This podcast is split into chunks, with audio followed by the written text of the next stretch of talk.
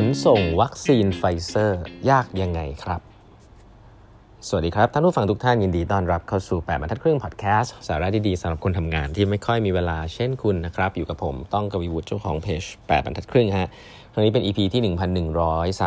1134 แล้วนะครับ ที่มาพูดคุยกันนะฮะ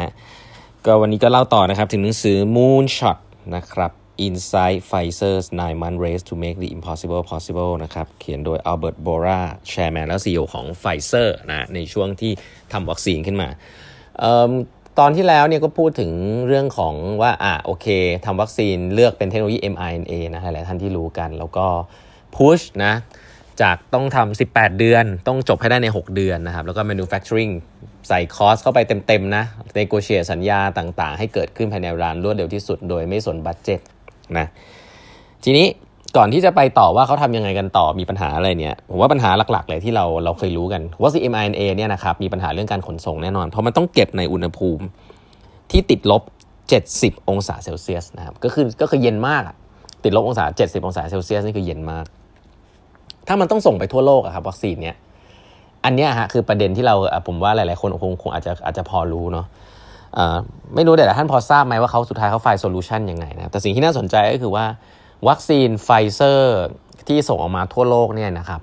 ตั้งแต่ที่ manufacturing นะฮะจนออกมาที่ประเทศแต่ละประเทศเนี่ยการขนส่งเนี่ยขนส่งโดยแพ็กเกจที่ไฟเซอร์ก็ทำขึ้นมาเองนะครับแล้วก็มีระบบติดตามกล่องต่างๆนะฮะว่าแกะหรือยังเนี่ยด้วยระบบที่เขาเพิ่งสร้างขึ้นมาในรอบนี้นะครับเป็น IoT อะไรของเขาเนี่ย เเพราะฉะนั้นแพ็ควัคซีนแพ็คเนี่ยหลักๆเลยนะครับ ก็ทำเอง แล้วก็หลักๆก็คือทำกล่องขึ้นมาเองนะครับ ข้างในเนี่ยใช้ไม่ได้ใช้เทคโนโลยีอะไรที่ซับซ้อนครับ เพราะว่าเขาก็กังวลเรื่องคอสเรื่องอะไรเพราะมันต้องกระจายไปเยอะ ก็ใส่เอาว่าใส่น้ำแข็งแห้งแล้วกันนะครับ อันนี้เอาแบบเอาง่ายๆใส่น้ำแข็งแห้งนะครับ ก็แล้วก็ปิดผนึกกล่องนะครับ ให้มันมีอุณหภูมิที่เย็นมากๆนะครับ แล้วก็สามารถอยู่อย่างนั้นได้ 2 อาทิตย์นะครับในการที่ส่งไปที่ไหนก็ได้ทั่วโลก แล้วก็แต่ละที่ทั่วโลกก็จะต้องไปหาทางทำให้มันเย็นเองในตู้อะไรก็ว่าไปเนาะเพราะฉะนั้นช่วงแรกเนี่ยสำคัญที่สุดก็คือช่วงที่ออกจาก manufacturing ไปจนถึงที่ที่แต่ละประเทศจะใช้นะครับเพราะฉะนั้นอันนี้ดีไซน์เองนะฮะแล้วก็ต้องคิดเองถึงขนาดที่ว่าน้ำแข็งแห้ง ต้องใช้ปริมาณน้ำแข็งแห้งมหาศาลนะฮะก็ ต้องทำโรงน้ำแข็งแห้งโรงงานน้ำแข็งแห้งของตัวเองขึ้นมาด้วยนะฮะนี่คือไฟเซอร์นะ ผมว่าเขาก็คิดใหม่ทำใหม่เลยเนาะเจ๋งดีนะครับผมว่าเวลามี mission ใหญ่ๆอย่างเงี้ยมันได้เห็นความมันของการทำงานในองค์กร ว่าเวลามันมีเป้าเดียวกัน แล้วเอาพวก cost พวก short term short term gain ที่แบบผู้ถือหุ้นกลัวหุ้นขึ้นหุ้นลงออกไปเนี่ยผมว่าบริษัทมันก็เปลี่ยนแปลงได้จริงๆนะก็เนี่ยต้องทำโรงงานน้ำแข็งแห้งด้วยนะ อันนี้เล่าให้ฟังว่าเขาทำแพ็คพวกนี้ขึ้นมาเองนะครับนี่คือการขนส่งนะครับ อ่าต่อไปมี project นี้เนี่ยจริงๆ มันชื่อโปรเจกต์ Light Speed นะ อันนี้ให้ข้อมูลก่อน project ที่เขาทำเนี่ยชื่อโปรเจกต์ Light Speed ซึ่งสิ่งที่ CEO ไฟเซอร์ทำแล้วก็มีจุดประสงค์อันหนึ่งซึ่งผมคิดว่าเป็นเรื่องที่ค่อนข้างจะจะจะจะทำแล้วก็มี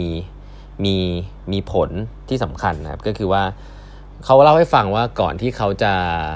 ก่อนที่เขาจะจะเข้าเอ่อเรียกว่าก่อนที่จะเกิดเหตุการณ์นี้สิ่งที่เขา transform องค์กรไปนี่ยครับก็คือการทำองค์กรให้เป็น agile organization นะคำนี้ก็พูดกันเยอะเนาะเขาบอกว่าเอ่อ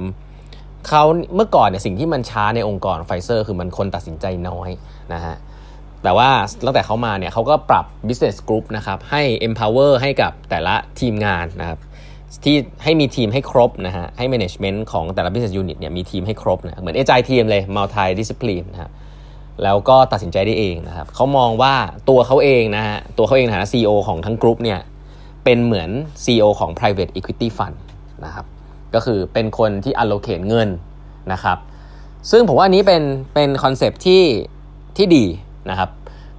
พูดอย่างเงี้ยผมผมบอกได้เลยว่าเหมือนหนังสืออีกเล่มหนึ่งก็คือเหมือนเหมือนทำตัวเองเป็นวอร์เรนบัฟเฟตเลยนะครับก็คือเป็นคน allocate เงินให้ว่าจะให้ตรงไหนอย่างไร แต่ถ้าให้ไปแล้วก็ให้อิสระแล้วก็มอนิเตอร์ผลลัพธ์ เท่านั้นเองไม่ได้เข้าไปยุ่งนะครับเพราะฉะนั้น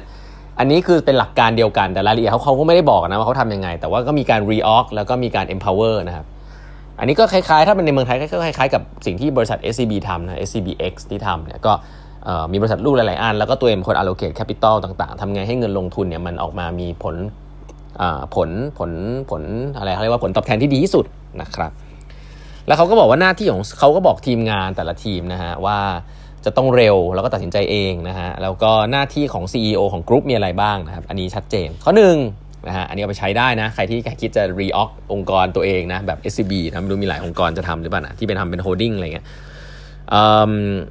ยันแม่อะไรเงี้ยยันแม่นะอันแรกนะครับก็หน้าที่ของ CEO ของกรุ๊ปก็คือ appoint management ฮะเลือกคนผมว่าอันนี้ชัดเจนนะหน้าที่คือเลือกคนนะครับเลือกคนมาเป็น CEO ของบริษัทลูกนะครับ อันที่2ฮะ agree on strategic direction ครับ agree on business plan ผมว่าอันนี้สำคัญนะครับ ก็แต่ละทีมก็ต้องรู้ว่า business plan ตัวเองจะทำอะไร go คืออะไร ในภาพใหญ่นะก็ discuss อะไรว่า business plan คืออะไร strategic direction คืออะไร อันที่ 3 allocate เงินให้นะครับ approve budget ให้นะครับเป็นก้อนๆ ซึ่งแต่ละทีมแต่ละบริษัทก็ต้องแข่งกันเพื่อที่เสนอ project เสนอไอเดีย เพื่อที่จะแข่งกันขอ budget ที่มีอยู่จำกัดนะ เพราะฉะนั้นหน้าที่ของผมว่าหน้าที่ของ CEO ของกรุ๊ปเนี่ยก็จะเป็นเหมือนคล้าย portfolio manager ของบริษัทที่เป็นกองทุนเนาะว่าเฮ้ยฉันมีเงินอยู่ฉันจะไปลงที่ไหนดี CEO ก็มีหน้าที่pitch นะเพื่อขอ budget เหล่านั้นนะจะมาทำอะไรครึ่งๆกลางๆ ไปเรื่อยๆ โดยที่ไม่เทียบคนอื่นไม่ได้นะก็ต้องรู้ว่าเงินมีจำกัดนะครับแล้วก็ the best proposal get funding นะฮะถัดไปนะฮะก็เป็น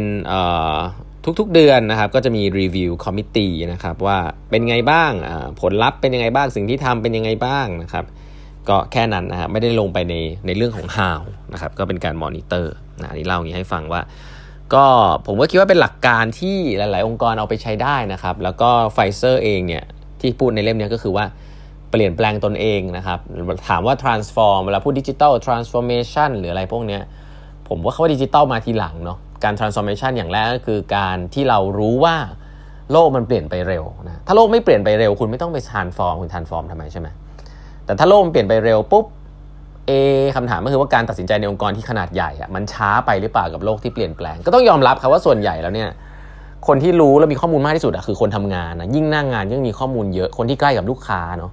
บางทีคนที่ใกล้ลูกค้า น้อยที่สุดก็อาจจะเป็นบอร์ดนะก็ต้องบอกอย่างนี้นะเป็นบอร์ดเป็นผู้บริหารระดับสูงนะครับที่อาจจะ ไม่ได้ใช้ service ขององค์กรตัวเองนะแล้วก็อาจจะมีความเห็นเบสออนความรู้สึกของตัวเองนะซึ่งแน่นอนฮะถ้าโลกไม่ได้เปลี่ยนก็อาจจะถูกต้องเพราะว่าบอร์ดและผู้บริหารระดับสูงมีประสบการณ์มากนะครับแต่ถ้าโลกเปลี่ยนเร็วประสบการณ์เหล่านั้นก็ relevant น้อยลงนะครับซึ่งนี่คือต้นเหตุของการ transformation ก็คือทำยังไงให้การตัดสินใจมันเกิดได้เร็วใน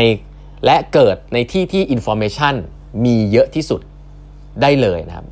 ถ้าองค์กรที่ทำแล้วพังก็คือ information อยู่หน้างานต้องให้พนักงานหน้างานไล่ขึ้นมาทำสไลด์ทำทำอะไรอะทำ powerpoint กัน present กันกว่าจะขึ้นมาถึงบนสุดครึ่งปี กว่าจะได้ตัดสินใจ ซึ่งเป็นการตัดสินใจจากคนที่อาจจะไม่ถูกต้องด้วยก็คือคนที่มีอะทีนี้บอร์ดหรือว่าผู้บริหารระดับสูงมีข้อมูลเยอะสุดแล้วแต่ว่าเอ๊มีความสามารถพอไหมใกล้ลูกค้าพอไหมที่จะเอาข้อมูลเหล่านั้น แล้วตัดสินใจได้ดี ก็ยิ่งช้าและอาจจะผิดอีกนะครับก็องค์กรเหล่านั้นก็พังทลายแน่นอน เพราะฉะนั้น เนี่ยแหละครับ ก็จะเล่าให้ฟังว่าไฟเซอร์เองเนี่ยเวลาพูดถึง transformation เนี่ยก็พยายามจะ empower หน้างงานให้มากที่สุดนะครับ แล้วก็อาจจะกลับมาที่การ monitor นะครับ แล้วก็การ allocate cost และการเลือก management ที่ถูกต้องเข้ามาแทน นั่นก็คือ role ของ CEO ของไฟเซอร์ที่เขาบอกเขาก็เปลี่ยนเป็นเหมือนตัวเองเป็น CEO ของ private equity นะครับก็ชัดเจนนะครับชัดเจน ผมคิดว่าอันนี้เอาไปใช้กันได้เนาะไม่ต้องมาดิไม่ต้องดิจิตอลอะดิจิตอลไว้ก่อนนะครับดิจิตอลอาจจะเป็นช่วยช่วยในการ ให้ให้ข้อมูลมันโฟล์มากขึ้นนะอะไรอย่างนี้เป็นต้นก็อันนั้นทำมันเพื่อความรวดเร็วนู่นนี่นั่น แต่ว่าในเชิงหลักการนะครับ ผมว่ามันเริ่มต้นที่ทัศนคติของการ empowerment นะครับวันนี้เวลาหมดแล้วนะฮะ ฝากกด subscribe แบบบรรทัดครึ่ง podcast ด้วยนะครับ แล้วพบกันใหม่ในพรุ่งนี้นะฮะ สวัสดีครับ